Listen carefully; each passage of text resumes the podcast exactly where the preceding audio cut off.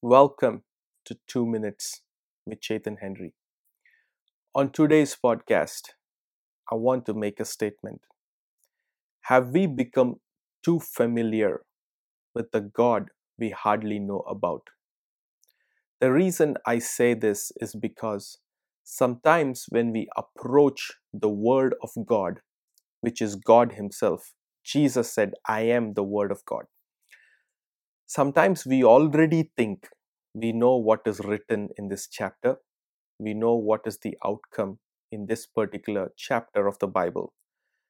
And by approaching the Word of God with that familiarity, we have already blocked ourselves from receiving what the Holy Spirit was intending to speak to us through that particular Word of God.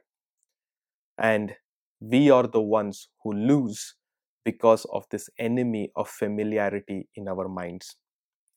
That is why Jacob, when he woke up at Bethel, he said, Surely the Lord God was in this place, and I did not know about it.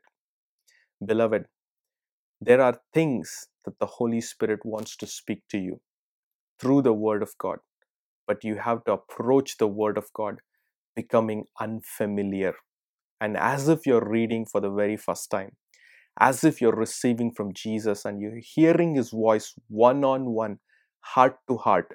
And in that manner, when you approach the Word of God, believe me, the Holy Spirit will begin to speak to you. And I want to leave you with this one scripture. Jesus said, Behold, I am with you until the end of very ages.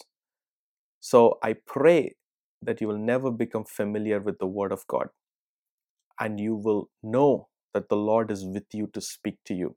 And you'll open the Bible with a fresh perspective of a heart to heart communion. And you'll read the Word of God with a depth which you never had read it before with. So, God bless you. If you're blessed, please comment and share this with somebody.